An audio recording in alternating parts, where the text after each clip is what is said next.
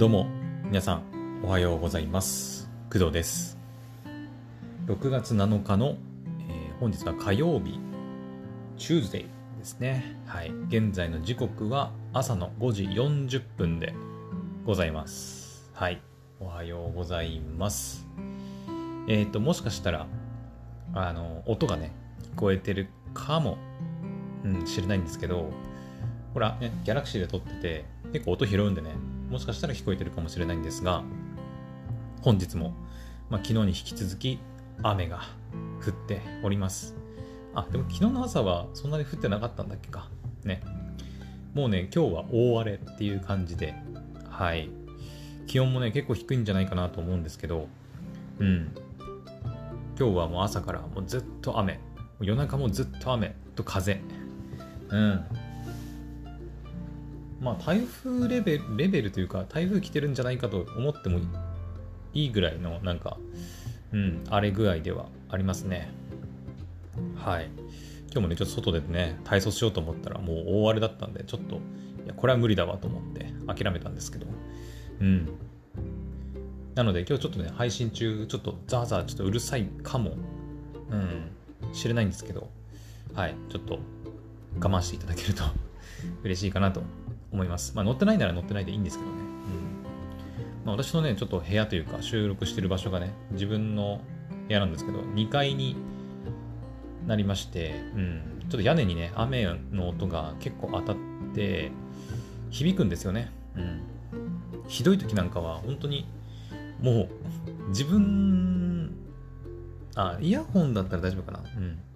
スピーカーでこうアニメ見ようとしたりしてもね、何にもね、アニメの音が聞こえないくらいもうザーってうるさい時がね、あったりするんですけど、まあ、今はそこまでじゃないかな。うん。なので、まあ、ちょっとうるさかったらごめんなさい。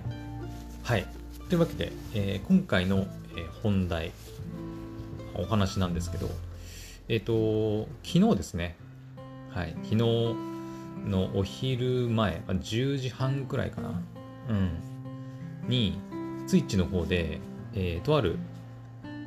ライブ配信を行いました。はい。配信テストをやったんですよ。うん。えっ、と、まだね、YouTube の方にはアップしてないんですけど、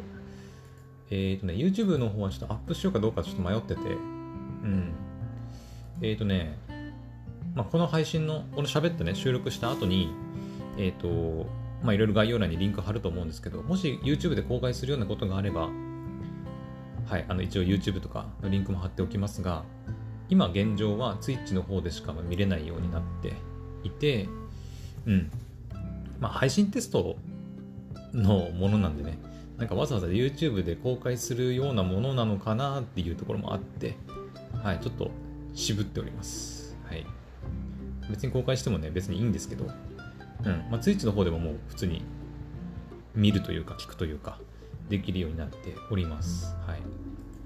なので今日この配信聞いて、あのまあ、具体的にどんなことやったのかっていうのを知りたい方はぜひ、まあ、YouTube とか Twitch の方のリンクを踏んで、はい、ちょっとね、まあテストなんで大したことは喋ってないんですけど、まあ、いろんなことやってみたので、うん。まあ私の新たな挑戦のためにね、ちょっといろいろやってみました。テストとか、うん、やってみたので、で、もしかしたらそれ、まあまたね、何回かテスト重ねていきますけど、うん。で、結局、クドラジの、まあ、収録スタイルが少し変わるかもね、しれないので、はい。まあ、興味のある方は、ぜひ視聴してみてください。はい。で、この配信で何を言うかっていうと、まあ、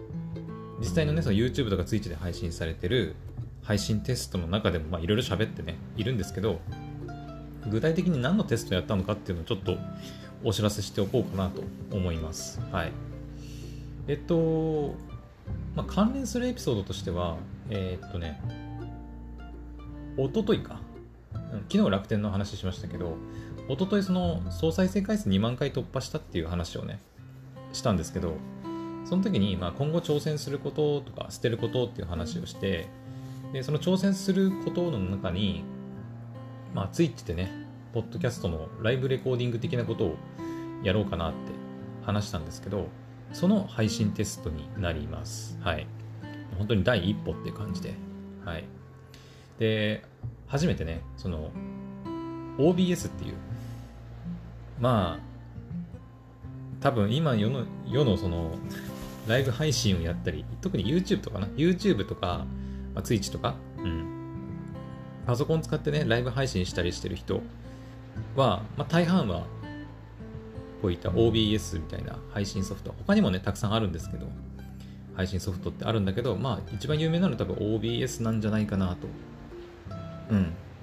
思うんですが、私もそれを今回使わせていただきました。はい。まあ、初めて利用するっていうわけではないんですけど、実を言うとね、うん、何度かね、こうポチポチ触ったこともあるし、うん、全くの初めてっていうわけではないんで、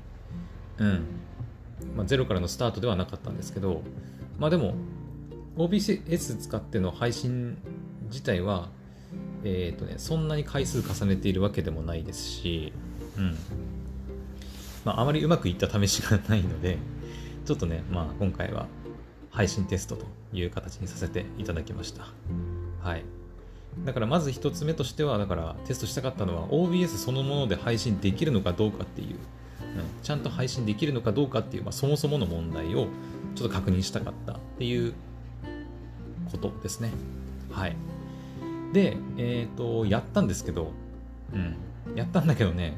結局ね、テイク3ぐらいかかりました。あの、その OBS で配信できるかどうかを確認するというか、できるまでやるために、テイク3でやっとっていう感じでしたね。うん。あのね、まあ、言ってしまうと私のパソコンね、スペックがそんなに高くないんですよ。うん。えっ、ー、とね、かれこれ5年ぐらい前かな、もうすぐ6年なのかな、ぐらい前に買った、あの、HP、あのヒューレット・パッカードさんのノートパソコンを使っているんですけど、まあ、いわゆるグラフィックボードって言われるものが、あの、多分ね、インテルに内蔵されてるものしかついてなくて、うん。まあ、いわゆるその NVIDIA のなんか RTX30 なんとかかんちゃらとかさ、AMD のラデオンなんちゃらかんちゃらみたいな、なんかああいうのは、まあ、備わっていないということになりますので、まあ、がっつりとした、まあ、ゲーム実況配信だとか、フル HD で 60fps でバーン配信みたいな、まあ、VTuber ももちろんね、そうだけど、とにかく処理の重い作業なんですよ、その OBS で動画を配信するのって。うん。なんだけど、私のような低スペックのパソコン、まあ、低スペックといっても、でも、Core i7 積んでて、メモリも 16GB あったりするので、まあ、そこまですんごい低いわけではないんだけど、でもまあ、動画のね、まあ、そのエンコードっていうのかな、なんか処理的な能力はあんまり高くないので、その低スペックな私のパソコンでも OBS で、あの、ライブ配信がまあできないかなと、ちょっといろいろ試行錯誤して、結局テイク3ぐらい、3回ぐらいかかったと。うん1回目、2回目はね、一応まだあの未公開にしてるんですけど、まあ、うまくいった3回目だけをちょっと配信しております。うん。1回目、2回目はね、あの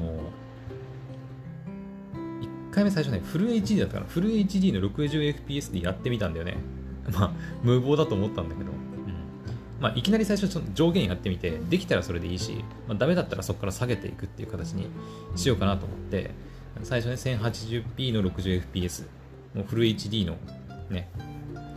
まあ一番ハイクオリティな状態で出せるかなと思ってやったんだけど、あのー、まあ、ほぼ静止画なんですよ。ほぼね、配信してる動画自体は。うん。まあ、細かいこと言うけど、えー、なんだっけ、ストリームエレメント、エレメンツっていうね、海外のサービスを利用して、その、なんていうのかな、ライブ配信のチャットとか、をリアルタイムに流すみたいな画面を、まあ、一応表示させて配信したわけですよ。うん、であの特に動画とかあのカメラで私の顔を映すとかするわけじゃなくて基本はそのさっき言ったストリームエレメントの画面をずっと流しっぱに流しっぱって、まあ、静止画みたいなものちょっと一応動きはあるんだけど静止画みたいなものでずっと表示させてあとはもう私がただひたすら喋るっていうね。まあポッドキャストなんでね。っていう感じでやったから、まあ、動画じゃないし、ほぼ静止画だし、ほぼね、うん、静止画ではないんだけど、ほぼ静止画だから、まあ、フル HD60fps でもいけるんかなと思ってやったんだけど、あのー、そもそもちゃんと配信されないっていううん。視聴者側でもうくるくる、あの、スマホでね、ちゃんと配信されてるかどうかを確認しながらやったんだけど、自分のスマホで。やったんだけど、もう全然くるくるくるくる回っちゃって、うん、これは多分視聴者側の問題じゃなくて配信する側の問題だなと思って。で、ちょっと諦めました。1回目、断念。うん。あ、これダメだわと。うん。で、次に、2回目どうしたんだっけな ?2 回目はね、そうだ、もう一気に落としたんだ。720p。え、ー、と、フル HD じゃなくて HD 画質。1280だっけ ?1280×720 かな？の画面サイ画質で 30fps まで落としました。はい。で、えー、やってみたんですが、これもダメでした。全然。うん。やってみたんだけど、結局スマホで見てもあの全然こうくるくるくるくるしちゃって全然ね見れないっていう状態が続いてあこれダメだと、うん、思って2回目は断念しました。で3回目。3回目どうしたかっていうとあのねちょっとネットでいろいろまた調べました。はい。あの低スペックパソコンでも OBS の配信ができる方法っていろいろ調べたらあのねなんだっけなエンコードの方法を変えると、まあ、いけますよみたいなうん、ことが書いてあって、ちょっと待って、ね、今 OBS ちょっと起動してみますね。えっ、ー、とね、OBS 起動するとね、めちゃくちゃ重いんですよ。OBS 起動すること自体がね、もうとにかく あの、私のパソコンにとってはもうだいぶ重い作業みたいで、OBS を起動しているだけでもう、それ以外の処理がね、もうとにかく重くなるのでね、大変なんだけど、えっ、ー、とね、まあ、OBS のね、設定の画面があるんですけど、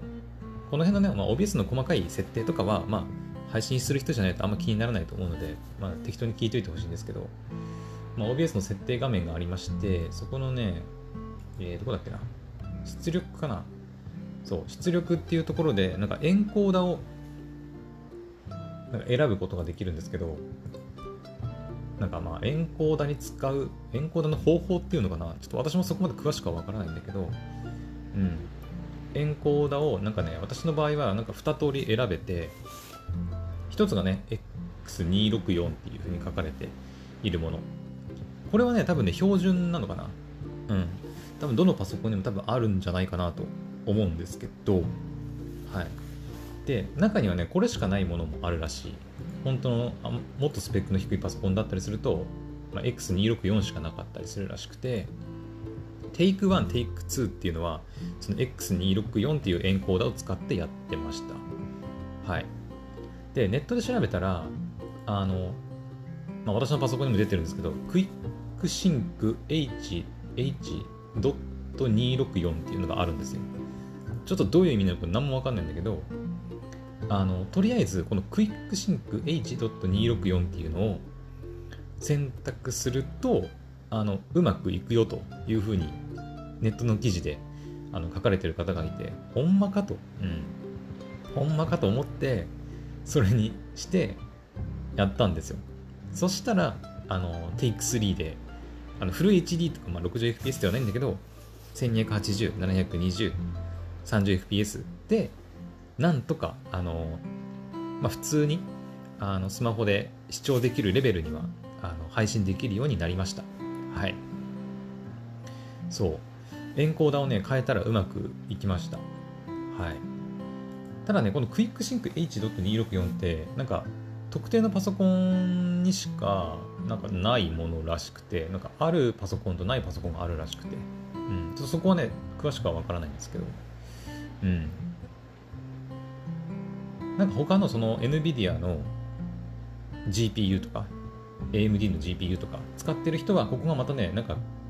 別のエンコーダーが出るだったか出ないだったかっていうこともなんか書いてあったので、まあそういったね、ちゃんとした GPU 積んでる人はね、あの、まあ何の問題もないと思うんだけど、私みたいなそういう積んでなくて低スペックなパソコンだとどうすればいいかっていう場合は、まあ Quick Sync の方が、まあ、うまくいきやすいのかなっていう結論ですね。はい。まあ、パソコンの状況によって違ってくるんで、まあ、ちょっと自分でいろいろ調べてみたりとかね。うん。まあ、一応参考になれば。はい。もし、あの、私みたいな低スペックパソコンでうまくいかないよって言ってる人は、なんか、 Quick Sync H.264 があれば使ってみるのもありかなと思います。はい。で、それでやったら、あのー、うまく、はい、配信ができるようになりました。まあ、静止画、まあ、静止画に近い、ま、動画も配信できますし、ちゃんと私の声もね、うん、配信できるようになりましたと。はい。なので、とりあえず、その、ポッドキャストの、まあ、ライブレコーディングというか、うん、収録、まあ、ライブ配信しながら、まあ、後々ね、あの配信するんで、収録って言ってますけど、はできるようになったということになります。はい。まあ、とりあえずね、これだけでもまあ、あのやった回は、やった価値はあったなと、うん、配信テストね、やった価値はあったかなと思います。はい。で、えー、っとね、あと2つ、まあ、テストしたんですよ。まあ、そのね、動画、Twitch とか YouTube にもアップする予定の動画を見てもらえればね、わかるんだけど、Amazon Music と Watch Party の機能をテストしてみました。はい。えっ、ー、と、Twitch はですね、いわゆる Amazon 傘下のサービスというか、会社サービスなんですよね。うん。Amazon 傘下のサービス。なので、Amazon との連携がすごい強い、まあ、サービス、ライブ配信プラットフォームなんですよね。うん。だから、あの、ツイッチ上でですね、あの、違法とかじゃなくて、本当合法的に、ツイッチね、拡張機能っていうのがあったりするんですけど、そのツイッチの拡張機能を使うことによって、ツイッチでライブ配信しながら、Amazon Music の音楽をあの合法的に流したりっていうのが、まあ、できます。はい。まあ、いろいろ制限はあるんだけどね。その、流せるっていうとちょっと違うかなと思うんだけど、あの、まあ、私がその Amazon Music の音楽を流すと、えっ、ー、と、Amazon Music、あ、Amazon Music Prime か。うん。私の場合は Amazon Music Prime に加入しているので、プライムミュージックか。ちょっとややこしいな。えっとね、Amazon Music の、うんと、Amazon プライム会員が聴けるプライムミュージックと、えー、Amazon Music Unlimited ってあると思うんだけど、まあ、そのどちらかに入っていれば、えっ、ー、と、配信者側が、えっ、ー、と、その Amazon Music の音楽を流すことができますと。うん。で、まあ、デメリットっちゃデメリットなんだけど、あの配信者側がね、そのプライム会員だったり Amazon Music Unlimited の会員で音楽を流したとしても、視聴者側が Amazon プライム会員じゃないと、あの、音楽を聴くことはできません。はい。あと Amazon Music Unlimited もそうね。私が Amazon Music Unlimited の会員で音楽を流したとしても、視聴者が Amazon Music の Unlimited 会員じゃないと、まあその音楽は聴けないということになるんだと思います。はい。まあ詳細はね、ちょっとね、あのー、もっと詳しいことは、あの、結論から言うと Amazon Music のね、テストね、うまくいかなかったんだよね。そう。うまくいかなかったから、ちょっと詳細はよくわからないんだけど、まあでも調べた感じそういうことらしいので、うん。だから私が Amazon、私は Amazon プライム会員なんだけど、だからプライムミュージックを流すことはできます。はい。なんだけど、視聴者がプライム会員、Amazon プライムの会員じゃないと、音楽そのそのものはまあ聞くことができないということになります。はい。なので、あのー、私ね、そのライブ配信のテストの中で、私が喋るで、BGM をどうするかって話になって、BGM をね、そのデデスクトップ音声として、あの、なんか、フリーの音楽素材を、まあ、ループ再生するとかして、ね、BGM 流しながら、ポッドキャストを収録するっていうのも考えたんだけど、ただそれをやると、まあ、後々ね、BGM 変えたいとか、なった時に、無理じゃないですか。ね。一応 Twitch の方に要は動画のアーカイブとして残るんだけど、配信がね、残るんだけど、デスクトップ音声も流しながら収録しちゃうと、私の声だけを抽出してあの何かまたなんか再再利用って言うとあれだけどね他のプラットフォームでなんか BGM 書いて出したいとかってなった時に無理なんで、うん、できなくなっちゃうのでちょっとねデスクトップ音声を使っての BGM っていうのはまあ今のところはちょっと考えてません。はい。基本的にはもうだからただ私が喋る声だけが聞こえるっていう状況ですかね。うん。で Amazon Music の拡張機能を使えば、まあ、視聴者にねプライム会員限定ではあるけど、まあ、BGM を聞いてもらいながら私のトークを聞いてもらうっていう体験が提供できるんじゃないかなと思って Amazon Music 配信テストやったんだけどあのうまくいきませんでした。はい。で原因はね私のパソコンのスペック不足だね多分ね。うん。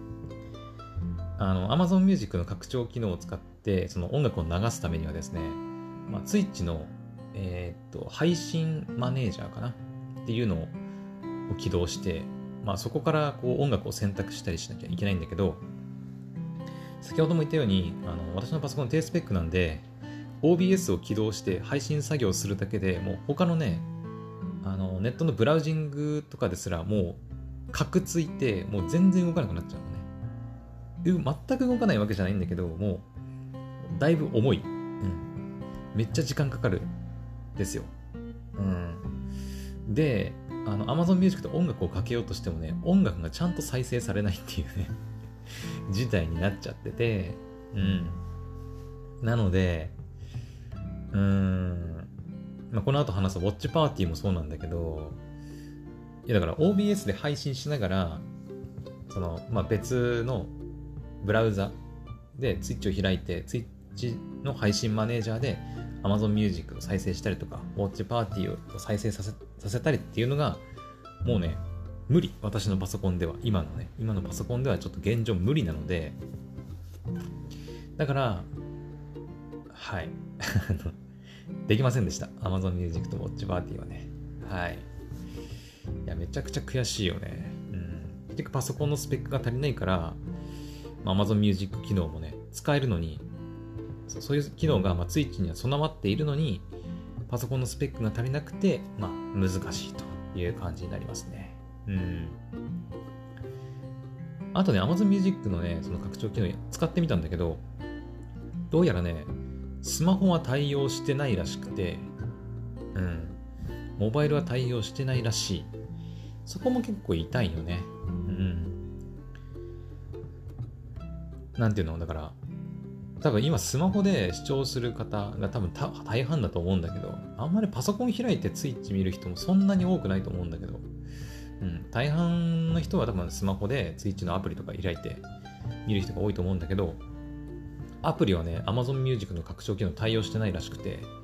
まあ私のね、声で普通に喋ってる声が聞こえるんだけど、私が設定で Amazon Music を起動して、仮にね、スペックの高いパソコンで Amazon Music を皆さんに、じゃあ聞いてねって言って流したとしても、スマホユーザーの方はね、そもそも対応してないから、あの、Amazon Music の音楽は聴けないらしい。Amazon Music の音楽を聴けないっていうか、その、ツイッチ上で Amazon Music の音楽を聴きながら、私のトークを聞くみたいなことは、まあ、できないということみたいですね。うん。ここまでモバイル対応してくれるとね、うん、もっとやりがいあるんだけど、はい。まあ、そういった感じで、まあ、なんかまだまだな感じはありますけど、まあ、ね、モバイル対応してくれたりとか、あとは単純に私のね、パソコンのスペックが良くなればね、もっといろいろできることは増えてくるのかなと思いました。はい。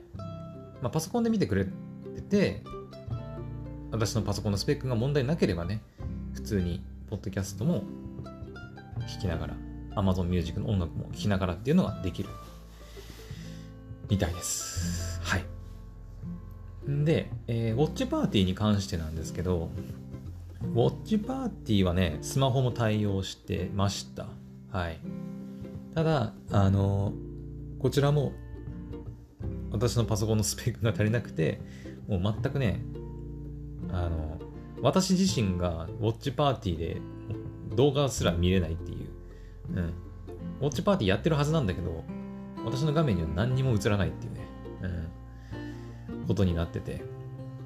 で、視聴者側、まあ、スマホでね、モニタリングしてるんですけど、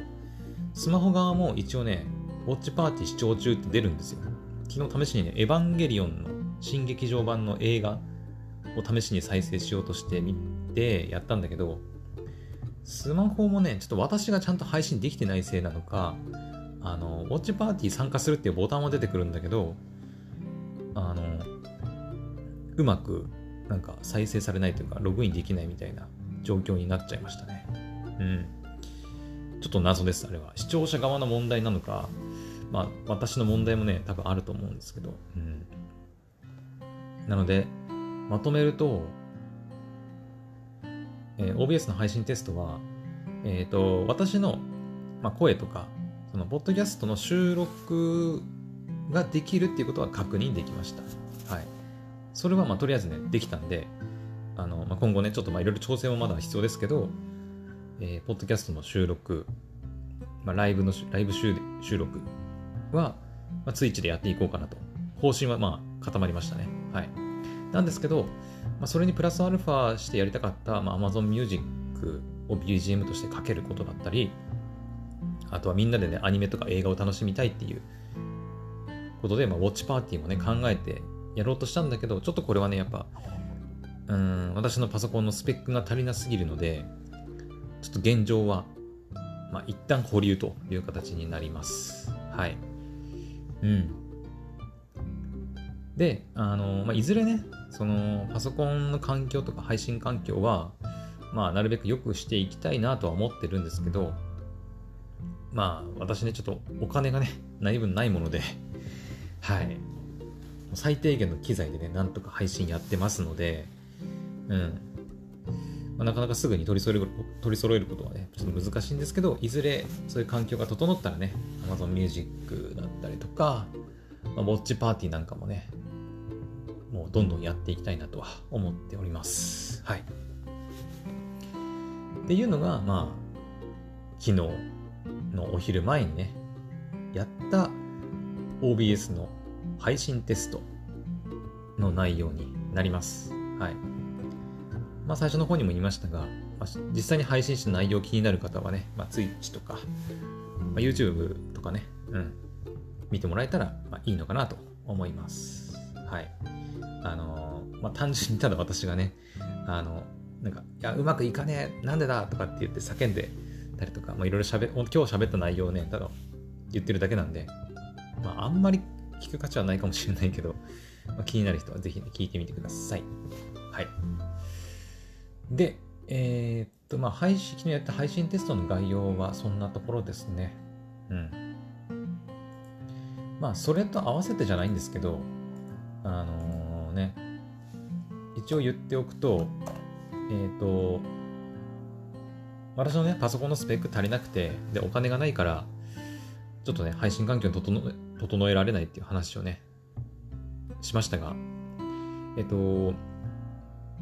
皆さんにご支援をいただきたいなと 思いまして、今ね、ちょっといろいろその辺の設定もやっております。はい。具体的に何やってるかっていうと、あの投げ銭のリンクをこう貼ったりとか、うん。あとはね、まだ貼ってはいないんだけど、Amazon のね、ウィッシュリスト、あの欲しいものリストってやつだね、とか、うん。あとは私が普段使っ、Amazon で買ったものとか、普段使ってるアイテムをあの共有して、うん、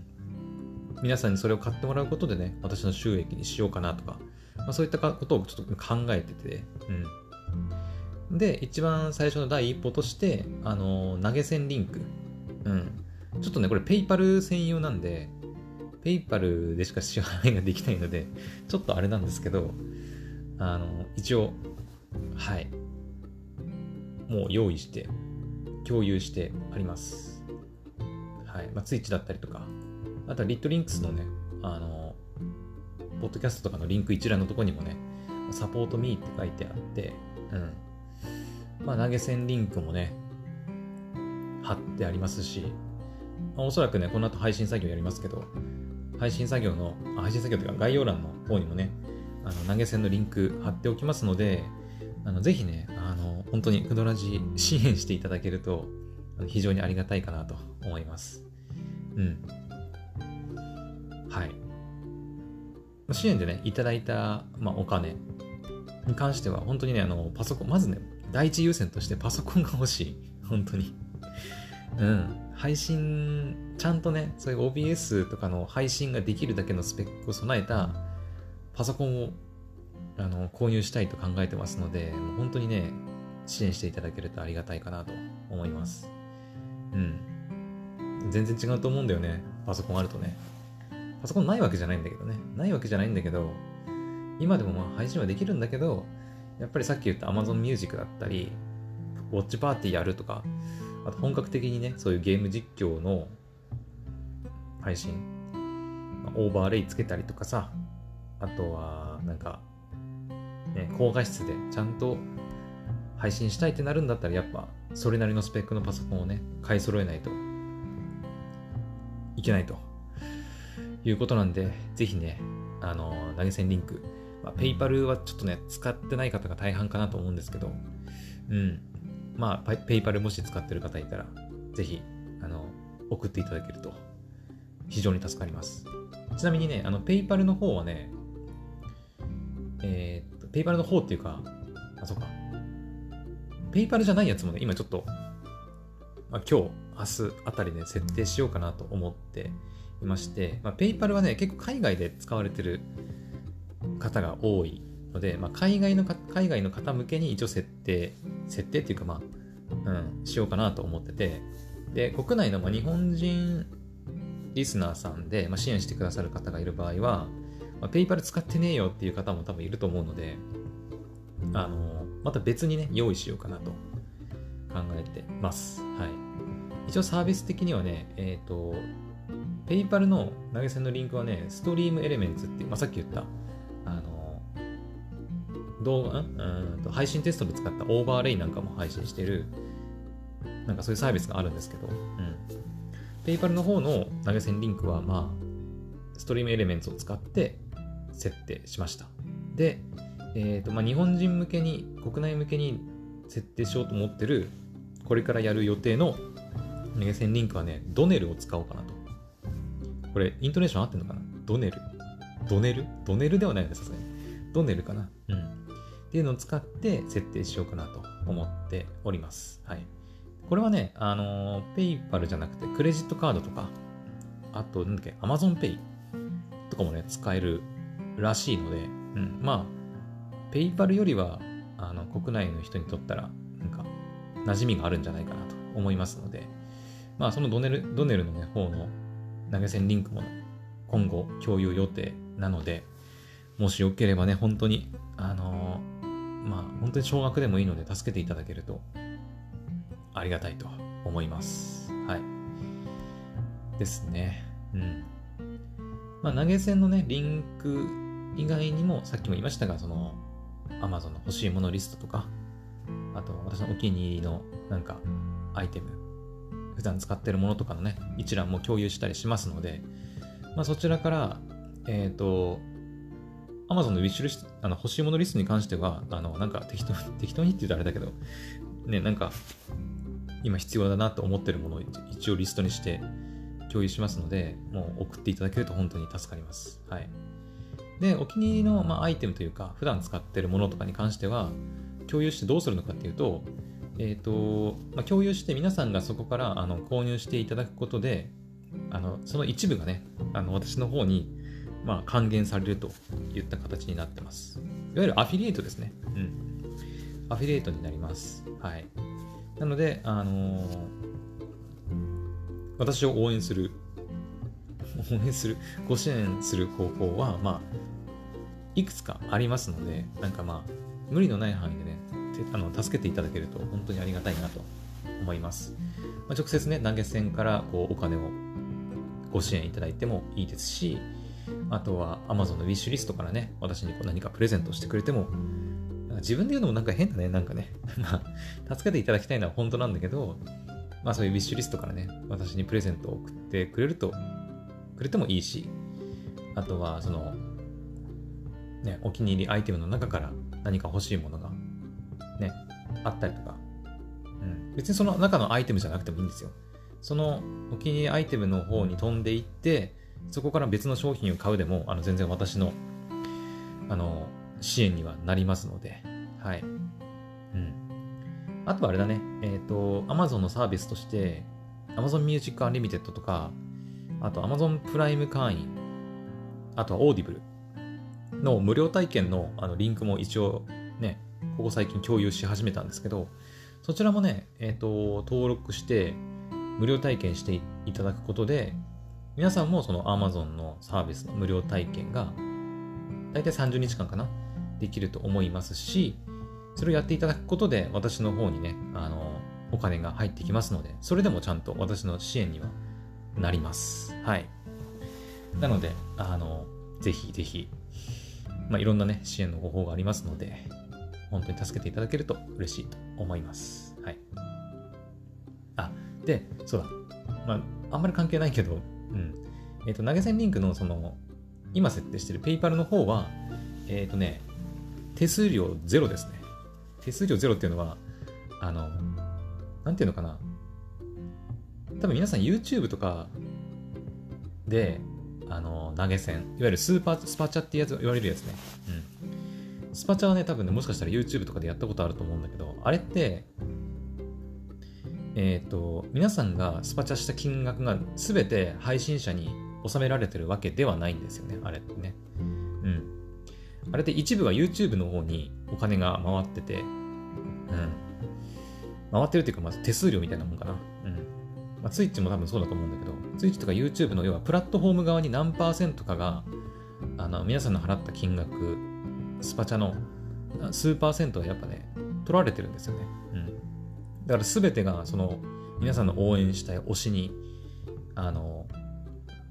支払われてるわけではないということになります。うん。まあ、それをまあ、良しとするか、嫌だなって思うかは、まあ、人それぞれだと思うんだけど、ね、思うんですけど、あの、私がね、今回貼った、その、ペイパルの投げ銭リンクっていうのは、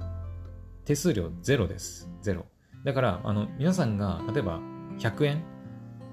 100円投げ銭で送ってくれた場合は、100円そのまま私の懐、懐って言うとあれだな